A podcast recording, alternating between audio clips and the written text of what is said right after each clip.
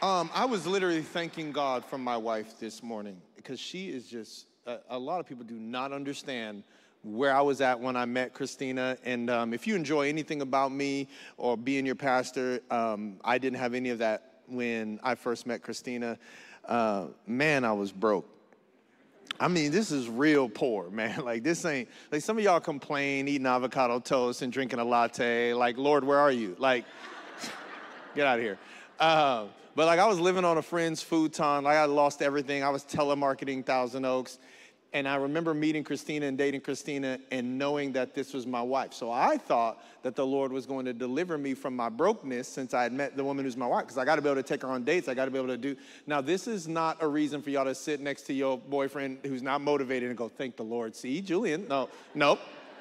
No, I was motivated. I was just, the Lord removed out of my life the thing that I was putting for him, which for me was money. Um, so uh, I remember I, we were going to a concert, and at this point, we we're only dating like four weeks, and, and, and she didn't know I, where I lived, because I wasn't telling her, because I'm like, I'm gonna get out of this situation, and by the time she comes to my house, it's gonna be amazing, because um, I was doing whatever, that was my plan. So for, she picks me up to go to this concert, she says, I have to use the bathroom, and I'm like, here? Because I don't want to go into my house. She's going to see all my clothes in the living room. And I was like, why don't we just use the bathroom? It's ten minutes away. She's like, I have to use the bathroom right now. Like, I need to use the bathroom. And I go, okay, wait, I got to tell you something. I'm really poor. Like, I'm really broke. Like, I'm, God is doing something in my life. I lost everything when I believed in him, da-da-da-da-da. She cut me off. She said, I have to use the bathroom.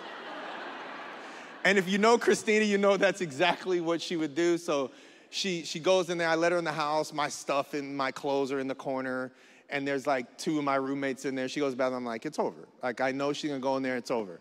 So she comes back out of the car, she sits down and she says, you know, I know you might not be where you wanna be right now, but don't worry, God has already shown me everything he's gonna do in your life. And I remember this feeling of like this freedom that overcame me, that if she believed in me, I could do anything. And that's why, even when it's not your birthday, babe, I honor you so much. I would not be where I am without you. And uh, you are such a blessing. And not just with that stuff, but like, she's the type of person to be with the kids all day, and if she feels like I had a rough day, um, she says, babe, don't worry, I'll, I'll, I'll keep the kids, I'll feed them, go golf. And I'll go, really? All right.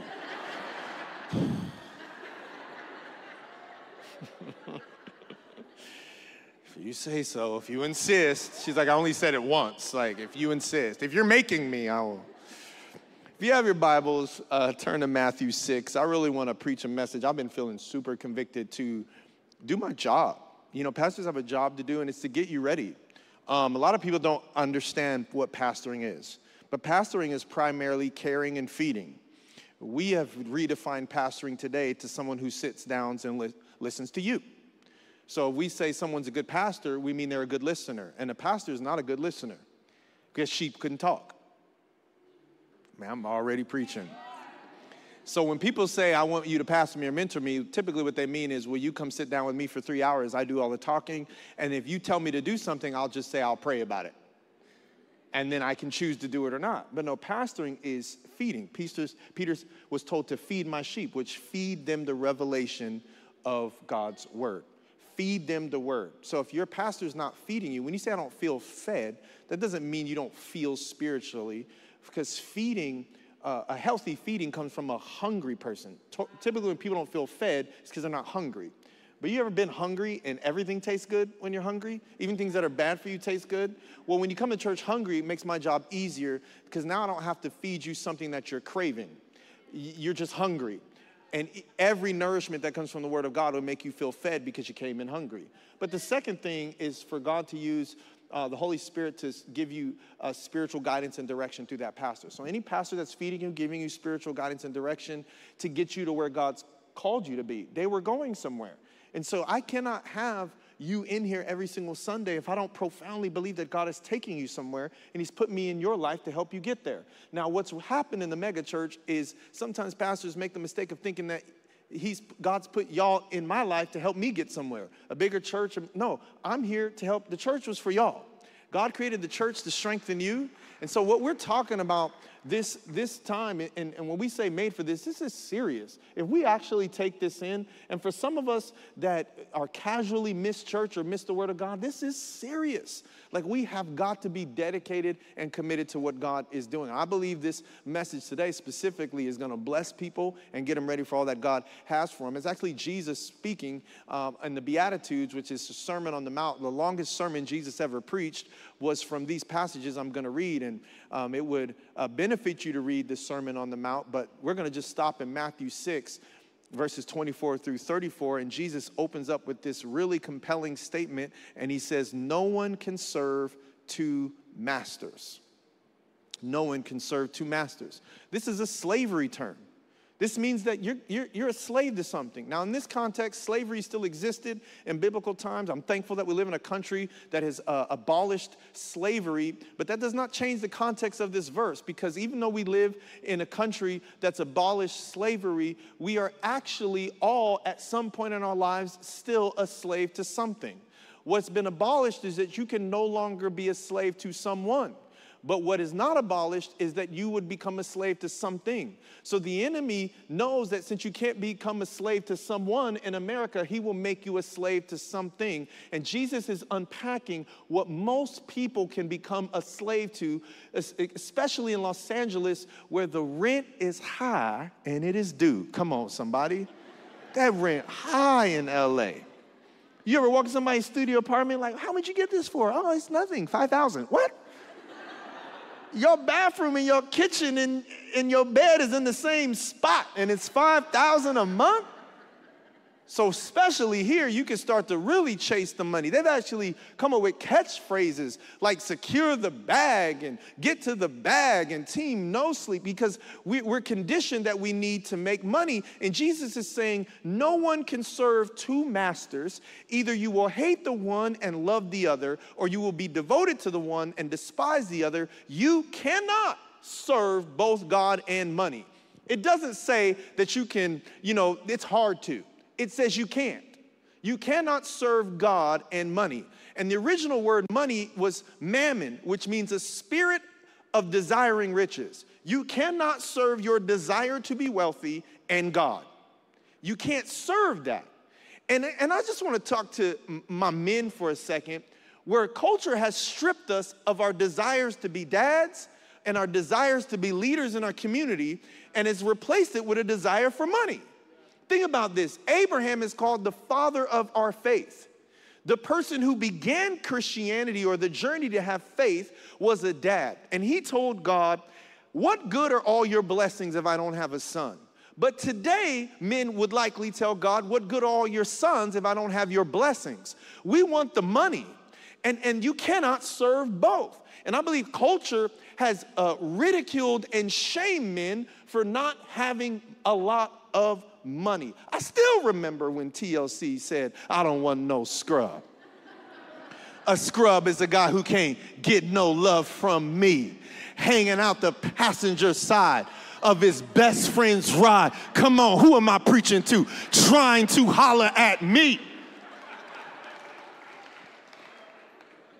And boy, every time I got in the passenger ride, I just want to ride to the airport, and I started feeling insecure about sitting in the passenger side, rolling down the window. Ain't nobody trying to holler. You trying to say that I got to have a car, and it better be my car, as I can't holler at you. I can, nah, man.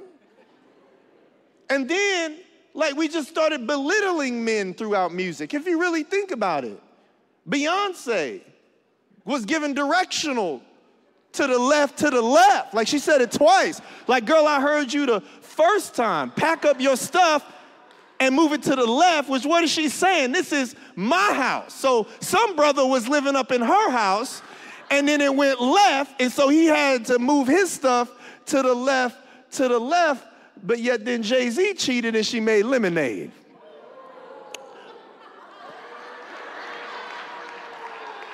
Uh, Jay-Z, his stuff didn't go to the left, and how many of y'all girls kicked out your boyfriend and then she stayed with hers? There should be an uprising of anger. All y'all beehive women, you told me to break up with my boyfriend and I left him. I left my boyfriend because of that song and you stayed with yours. But what I'm saying is, it's like we just basically acted like men, like a handbag, a career, a boyfriend. Like they're just an accessory, not a necessity. And so what we did was we, we made men pursue this. I remember um, um, when music shifted, every artist in the eighties when I was growing up wanted to be in love. Like I was kindergarten, I wanted a girlfriend. I wanted to get married because Bobby Brown was, was out and he was like, only tenderonis can give a special love. And he was just like, he be in the mirror, special kind of love that makes you feel good inside. And next thing you know, Snoop dropped, and it was over. We were calling girls out of their names, trying to get money, and we, what happened is, is culture made money our master. Not a blessing, our master. And everything we were thinking about and everything we did was motivated by trying to get ahead. It's what everybody posts. It's what everybody talks about. And Jesus is dealing with this exact same mindset in culture. And so he tells them, you can't serve both God and money. And he says in verse twenty-five, therefore I tell you, do not worry about your life, what you will eat or what you drink, or about your body, what you will wear. Is not life more than food and the body more than clothes? Verse twenty-six, look at the birds of the air. They do not sow or reap, or stow away in barns. They don't have a savings account. And yet your heavenly Father feeds them. What is God saying? You actually watch God care for things that he deems to be less valuable than you, and he provides for them. And if you see a bird is not worried about anything, why are you worried about something? You're a daughter and a son of a king. Are you, why are you worried? Have you ever seen a pigeon go, Lord, what are we gonna do? You ever seen an animal go, oh God, Lord, if we don't find some bird seed, we gonna die. Lord, provide for us. No, he's saying, I don't even care about these as much as I care about you, and look how I provide for them. Look how I provide for them. And then he goes on and he says, um, are you not more valuable than they? Can you add a single hour to your life by worrying?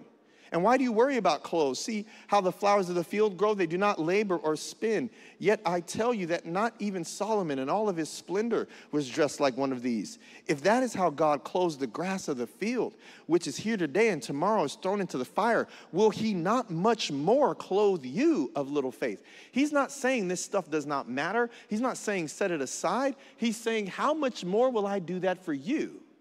I'm gonna do it for you. You do not have to worry about these things. He says, so don't do that. Don't worry saying, what shall we eat, or what shall we drink, or what shall we wear? For the pagans, which means unbelievers, run after all these things. The unbelievers, these things are their pursuit. He says, and your heavenly Father knows that you need these things. And then verse thirty-three, but seek first his kingdom and his righteousness, and all these things will be given to you as well. All what things? The things that you worry about. Seek first the kingdom and his righteousness. There's a lot of phrases out there that um, sound really good, but they're not in the Bible. Only God can judge me. Sounds good, but that's not scripture, it's Tupac. Um, it is. That's where we got that from. It's a Tupac lyric. It's not in the Bible. God will not put more on me than I can handle. Also not in the Bible. The Bible says God will not allow you to be tempted more than you can handle. God will absolutely put more on you than you can handle, and he will ask you to seek his Holy Spirit to help you handle what you cannot handle without him. Anybody who is blessed has more than what they can handle, but the Holy Spirit says, I'm gonna help you handle what's more than what you can handle. Not in the Bible. You know what the other thing that's not in the Bible? Put God first is not in the Bible. Put God first is not in the Bible. So for those of you who think, I gotta, it's God first, then family, then church. No, putting God first is not in the Bible. Matter of fact, the Bible says that, that, that there is only one God. There is no order. He says, I have no God beside me or above me or around me. I alone am God. So it's not God in a room full of the things that you want in this life, and you need to learn to prioritize those things that are in the room. If anything is in that room other than God, God will bring it down so you know that in me in me, all things flow from your relationship with God. It's just God. And in Christ, you'll get your wife. In Christ, you'll get your provision. In Christ, you'll find your purpose. It's all in the realm of Christ. It is not God, then this, then that. God says, I don't want anything beside me. It doesn't say put first. It says seek first the kingdom, which is God's way of doing things, his truth. See, the kingdom is no joke. I need to tell somebody today who believes in Jesus but doesn't seek the kingdom that the kingdom is no joke. I am an avid golfer, as many of you may know. And the, the professional golfers, I don't care who it is, Arnold Palmer, Tiger Woods, some of the most legendary golfers to ever play this game, have all played for the P G A Tour. Anybody familiar with the P G A Tour? Unlike the N B A, where you can, if you don't make it in the N B A, you can go to Europe and play professional basketball overseas. You can play professional basketball in Australia. You can play professional football in Canada. There's a Canadian Football League. Well, in golf, you are either an amateur or you play for the P G A. There was no other professional league for almost sixty years until LIV Golf showed up. Anybody heard of LIV Golf? LIV Golf uh, was started by a Saudi Arabian prince who has access to almost a trillion dollars of a private fund, which means he is the steward of seven hundred million dollars. seven hundred million dollars. And so this king, who is over a kingdom in Saudi Arabia, decided two years that he likes golf. And so he started recruiting P G A Tour players and giving them one hundred million dollars. I mean, guys who had only made fifteen million dollars in their career, thirty million dollars in their career. And he was writing checks for one hundred million dollars, two hundred million dollars, because he had almost a trillion dollars, seven hundred billion dollars he has access to, sorry, seven hundred billion dollars. And so he's writing check after check after check. Next thing you know, P G A Tour announces that after fifty-something years of being the only thing going, they are closing and merging with LIV because they don't have the resources to compete with LIV because they are not a kingdom. Let me just explain something to you.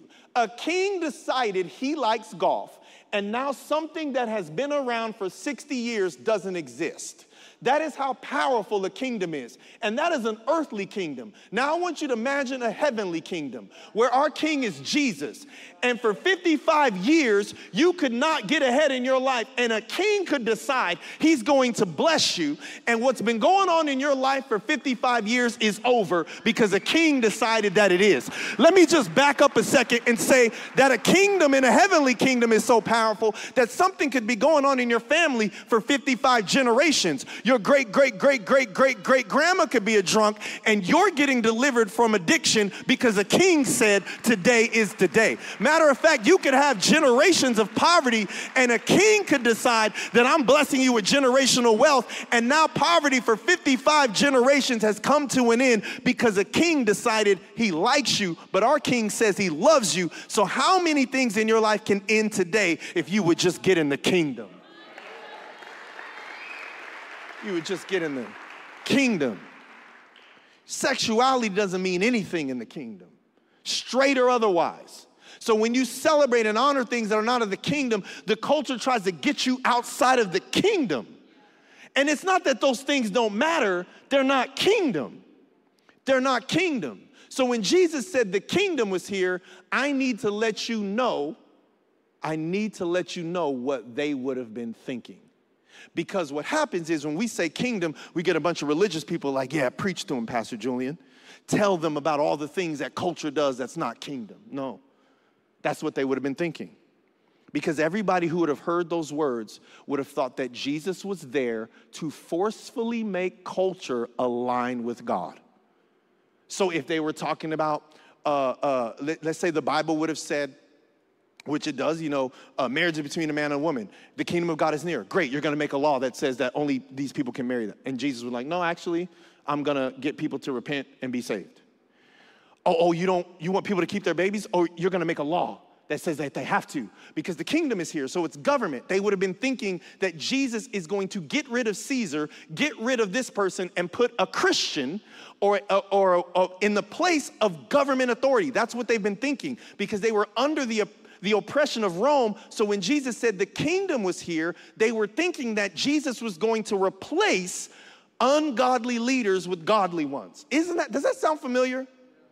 Because in the Old Testament, whenever Jesus, that God was moving forward, enemies died. The Hittites died.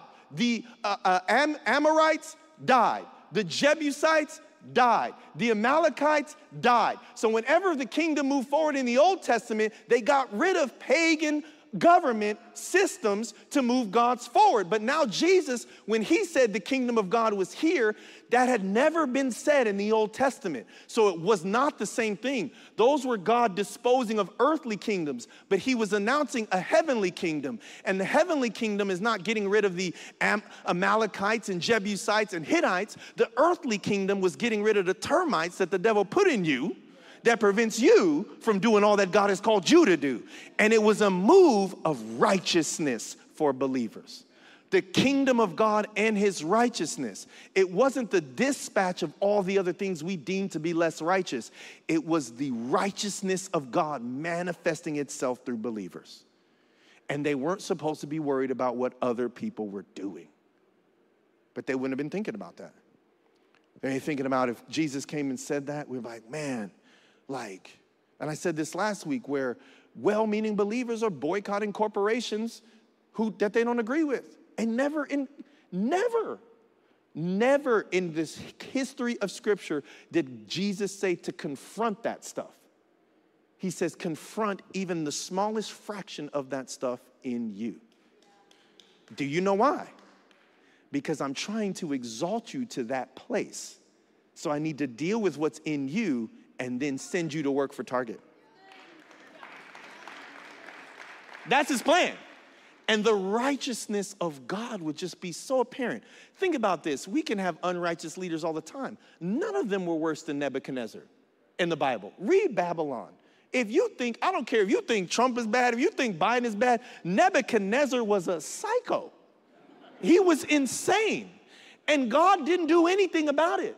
Matter of fact, he had Daniel serve Nebuchadnezzar. And when Daniel got a bad prophetic word about Nebuchadnezzar, do you know how Daniel gave Nebuchadnezzar the word? Imagine you being Democrat and God giving you a word for Trump, or you being a conservative and God giving you a word for Joe Biden. This is how Daniel gave an evil king the word. Oh, precious king, if only this word was for someone else and not you. But you about to wander around in the wilderness for seven years. It's going down because you dishonored God. My bad. I wish I didn't have to tell you that. I was hoping the Lord would bless you. His posture was not, finally, Nebuchadnezzar's getting what he deserves and replacing Nebuchadnezzar with a godly king. No, that's not what it means. We don't replace culture.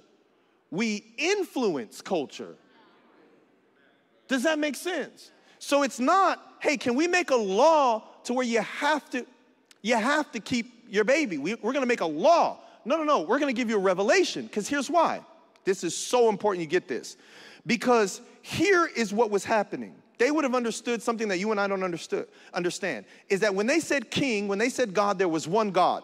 And they were the only people who believed in one God. Everyone else believed in multiple gods. And one of the gods they believe in, so what we think is God, and if you don't believe in God, it's just the devil. No, they honestly thought that there were other gods doing other things. So one of the gods they believed in was the god called Baal. And Baal was the god that controlled fertility. So the fertility god was a way to control getting pregnant or not being pregnant.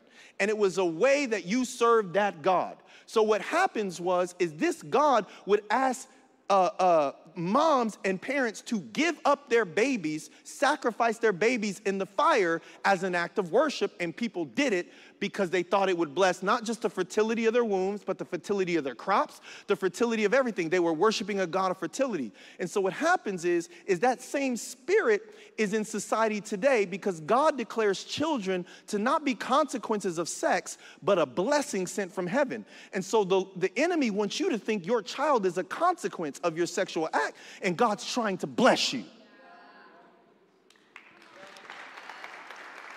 And so it's not, it, he's trying to bless you. Because how many of y'all had a kid when you was out there wilding? Anybody have a kid when you're like, oh, snap, I'm pregnant. And that kid calms you down. Next thing you know, you got a job. And even though raising your kid is tough, shout out to the single moms who did not give up, who had the, this is, it's a revelation. And so here's what righteousness does. Righteousness increases the glory on your life. I feel like preaching today. Because glory has rules. Now, every law of God, the laws of God are needed and they're valuable. But everyone, everyone was given in the glory of God. I wish I would have said this to the nine thirty. When God came and get a law, do not kill, do not do this, do not have an abortion. This is God's view of sexuality. This is this. Every one of those things came in the atmosphere of glory. So why is there righteousness should we seek when God gives us a gift of righteousness for free? Do you know that the Bible in its grace says that you are righteous? No matter what you've done, you are righteous. So why should we be seeking on doing righteous things? Because Christ in you, righteousness is the hope of glory. So when you are righteous, you release glory. And glory is the atmosphere that truth is spoken in. So if, so if Christians don't want to be righteous, then we cannot provide the atmosphere for truth to be spoken in. My wife and I, we got taken to a nice restaurant by some friends of ours that we cannot afford, and that restaurant was called Nobu. Boy, I went in there, man, I'm, like they took us to Nobu, I was like, shoot, I ain't never been to Nobu. I heard of Fubu, but I ain't heard of Nobu. Man, we had some Ferraris parked in there, man. And then we valeted our Kia. I was so embarrassed. And then Christina made me go get it. Well, we go in this restaurant, man, and like people just eating all this like fish that ain't cooked. I was like, is this catfish? No, it's yellowtail. I didn't know catfish had yellow tails. Like, what the hell? You know, I'm in there asking for black food. Like, can you put some cornmeal on this and fry it? Just in there, all kind of black. Eating our steak the black way, well done. Come on, black people. Remember the first time, come on, black people, where you at? Come on, remember, I'm gonna take you back to the first time you went and ate steak with a white person and they cut it open, it looked like a film from Saving Private Ryan. Looked like a scene from Saving Private Ryan, they cut on their steak and they're like, this is how you're supposed to eat it. I'm like, really? I thank God for my white steak mentors who finally got me, stopped me eating burnt steak. Black people, you need to be delivered. Go eat steak with a white person at Nobu and get your steak cooked the right way. This is racist. We're leaving. It's just true. I'm, I'm being honest. Like, I first time I had steak like that. So we had Nobu, man, and it was amazing.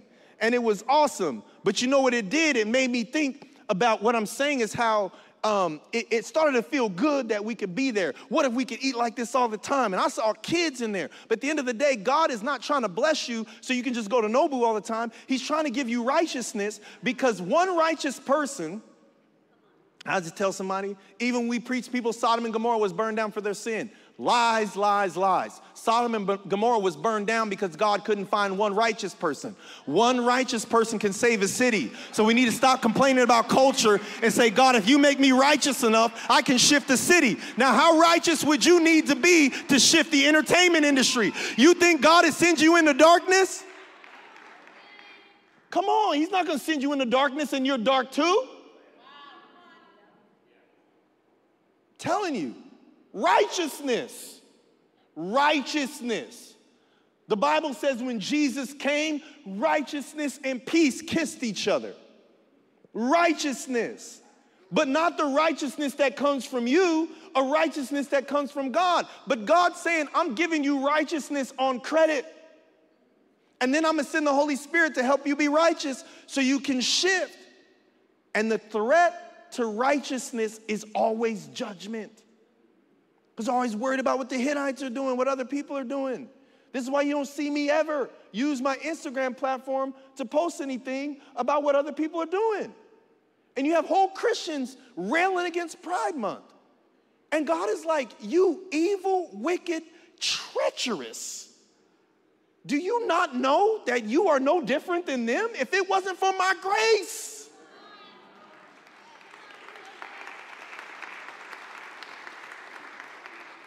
Truth is is whispered in community and grace is shouted from the rooftops. When they were building the foundation of the temple in Zechariah, Zechariah three, look it up. The Bible says the prophet came and told Zerubbabel to build the temple and shout grace to it. So when you're building up the life of a person, you have to be shouting grace and whispering truth. And that's why the pursuit of personal righteousness enters into the glory of the Lord. And where there is glory, there should be profound truth-telling. The reason why I can tell the truth in this space is because God's glory is in this space. But if we're going to take God's glory into our workplaces, we're going to take God's glory into our entertainment, if we're going to take God's glory into a business meeting, we have to have the righteousness of God manifesting in our lives.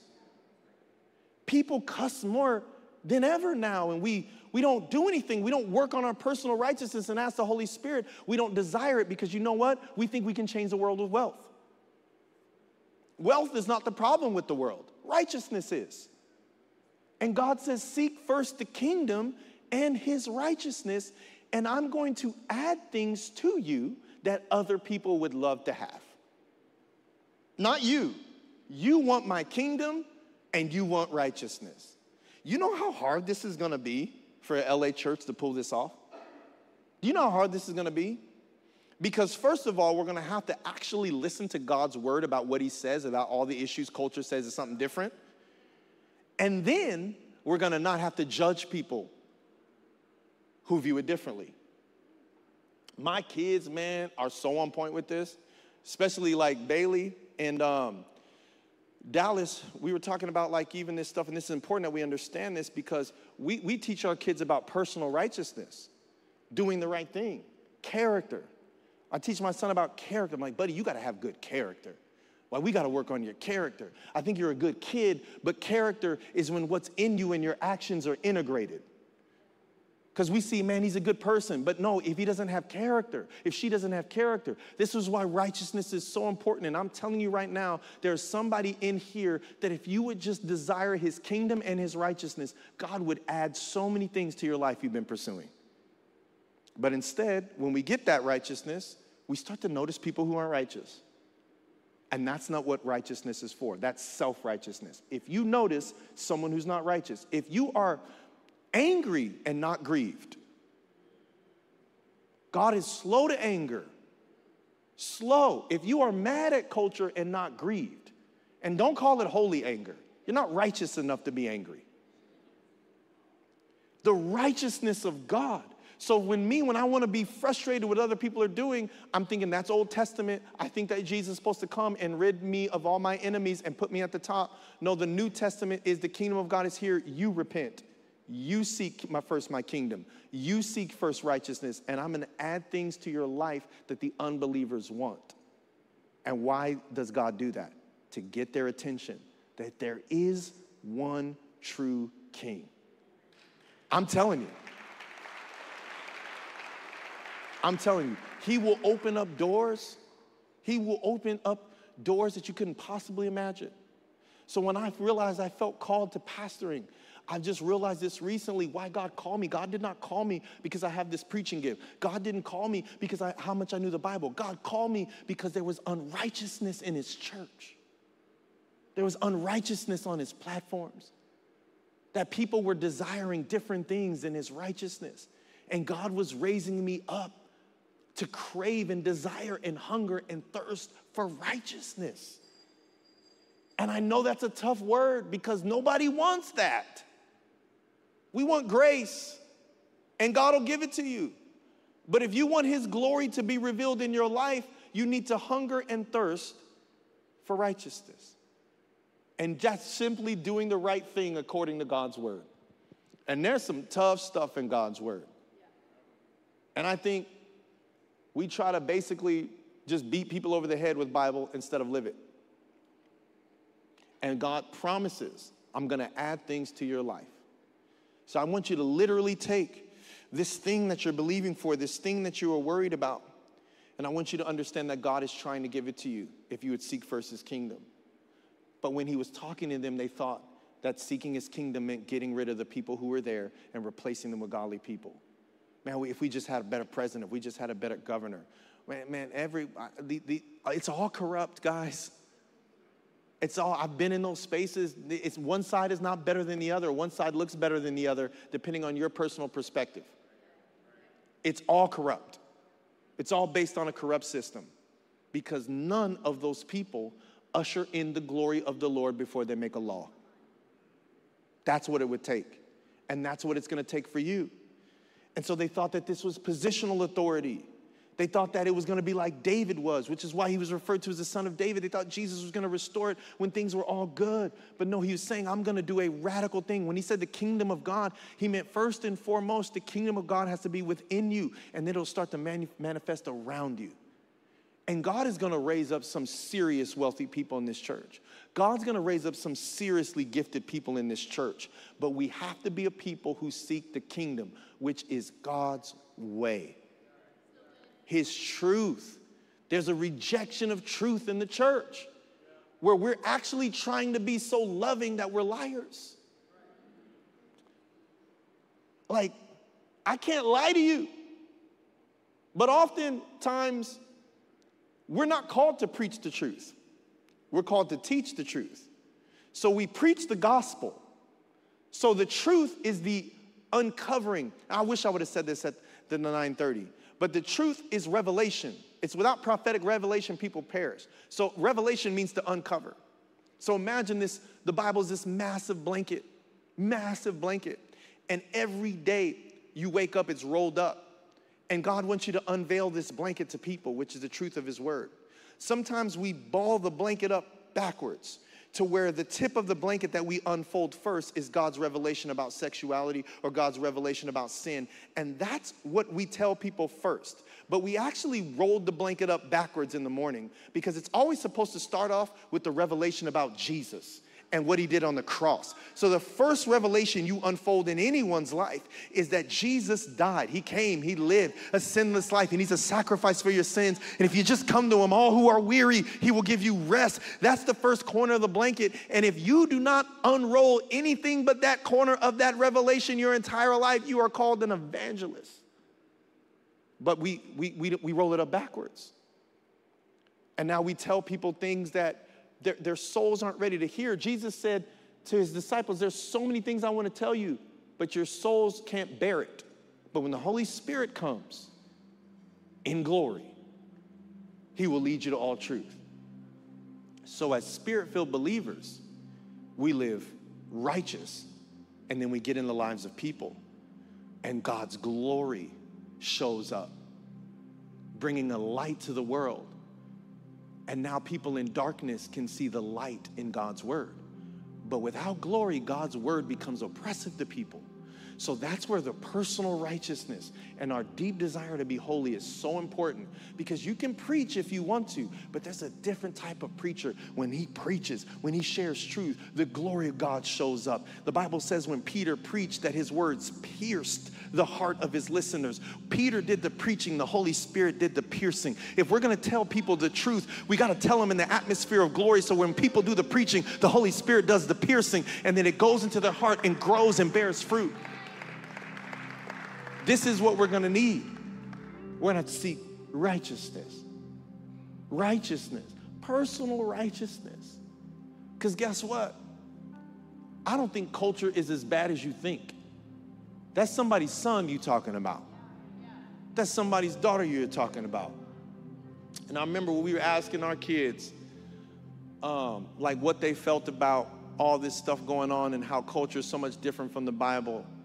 And Bailey, uh, Dallas, in his normal, he's prophetic, he's so cute. He said, man, I, I just, Dad, these people are crazy. They're trying to make us crazy. I'm like, Dad. And Bailey was like, that's his view of theology. And Bailey was like, Dallas, older sister, do not call people crazy because they don't believe what you believe. We're Christians, but they're not. We believe the Bible, but they don't. So you need to accept them and you need to love them. And I said, but Bailey, what about when they do something that's against the word? She's like, Dad, I already said not everybody's a Christian. God created all of us. But when you don't know that, you try to do things to make yourself happy. I said, oh, snap. Like, I, like, I like, and we're supposed to understand that, and we're supposed to love them, so maybe one day we can have the opportunity to tell them that God created them. I'm like, I'm raising an angry prophet and an evangelist. I was so proud. Because low key, they were both right. High key, they were both right. Like, no, this is crazy. But Bailey's like, hey, don't say that about them. Don't say that about them. Because she has people in her space that she deeply loves. And one of the things that I love about our family right now is that, that especially our kids, is they're actually learning what God's word says for themselves. But we focus in our home about our family doing the right thing, submitted to God. Even she'll say things to me like, Dad, at what age can I have a boyfriend? I'm just curious. I don't want a boyfriend. I'm just saying, what age can I have a boyfriend? And I said, why are you asking me that? What age can I have a boyfriend? I said, there's no age. I said, when I see that the Holy Spirit and the Word of God helps you make your decisions, whatever age that is, when I see that you make decisions based off the Holy Spirit leading you and based off the Word of God, that's when you can have a boyfriend. If that's twenty-five, you're gonna be lonely a long time, girl. Well, it's not an age. How does the Word of God and how does the Holy Spirit help you make your decisions? And I see Bailey deeply craves the righteousness of God. I don't even know if she would call it that, but she's craving it. I believe God's gonna exalt her. And her brother's known for having tons of gifts, and he's so talented, he's so gifted, but I think some of the time she can't find out exactly what she wants to do because I think that God's gonna use her righteousness to exalt her. And that's what he wants to do in your life too. And so I want you to stand to your feet right now, because here's the thing. Here's the thing. There are people in this room, myself included, that have desires that are not in the Bible. We all have them. We all have them. And what I'm asking you to do is, you know what those desires are that are not in the Bible. Sometimes it, it's, it, it could be anything. But I'm not asking you to stop. I'm asking you to start asking the Holy Spirit to give you an absolutely profound thirst and hunger for righteousness. Because it is the righteousness of God that ushers in the kingdom of God. And if we do this and we say, God, give me your righteousness, the things that you worry about are a part of the kingdom already. The things that you pray about and believe for and you work so hard for, the, th- the bag you're trying to secure, all that stuff is in the kingdom. But he needs you to seek first the kingdom, which is God's way of doing something. Because you can know the will, but doing it the devil's way. You can, it's God's will for you to have money, and then the devil wants you to do, get God's will his way. But no, seek the kingdom, God's way, God's government, God's leading, and his righteousness. And maybe that's not what you were looking for when you came to church on a Sunday morning. But the first act of getting that righteousness is to get it for free. Jesus became sin on the cross, which means he literally took every sin that you and I have, and he became that sin on the cross, took the wrath of God that you might become the righteousness of God, is what the Bible says. And so Jesus gives you a free perspective of righteousness. So what I'm saying to you is, is even if you're on a journey with what I'm talking about, by faith, Jesus doesn't look at you and go, man, he's further along than him, or she's further along than her. He looks at you all by faith.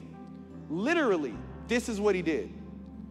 He, he treated Jesus like Jesus lived your life so that he could treat you like you lived Jesus' life. It's the doctrine of substitution. That he, so, so you're not getting rid of your sin to please God because God is happy. God absolutely loves you the way that you are. He loves you with all those desires, which is why he isn't changing them. He's not making them different on purpose. And the culture, the church tells you, just pray, pray it away, pray it away. No, no, no, no, no. He's not changing it on purpose because he knows that if he changes that, you'll think you're a better Christian. He wants you to do it by grace. And he wants to give you a hunger and thirst for righteousness. Whatever that means, Lord, I want to be righteous. I want to be righteous. And as you do that, he's going to use the foolish things of the world to shame the wise. This is a prophetic word. Foolish things. How did God use that person? Look at their sin. They don't do that. And God's going to use the foolish things of the world to shame the wise, as you say, because he knows. I can't tell you. I don't know where you're at. I don't know where you've been. I don't know where you came through. But God knows if your heart really hungers for his righteousness. And so maybe you didn't come in here seeking that, but it isn't putting God first. It's what are you searching for? Are you searching for God's character? And are you searching for God's way? And if you search for God's character and you search for God's way, God says, I will add to you all the things you worry about. I will add to you all the things you worry about. So if that's you and you came here worried about something, let's switch the worrying to seeking God's character, his righteousness, and his kingdom. If you need help doing that from the Holy Spirit, because listen, that's a Holy Spirit thing. That ain't something you can decide to do. The Holy Spirit has to help you. I want you to lift your hands, and we're just going to pray for you.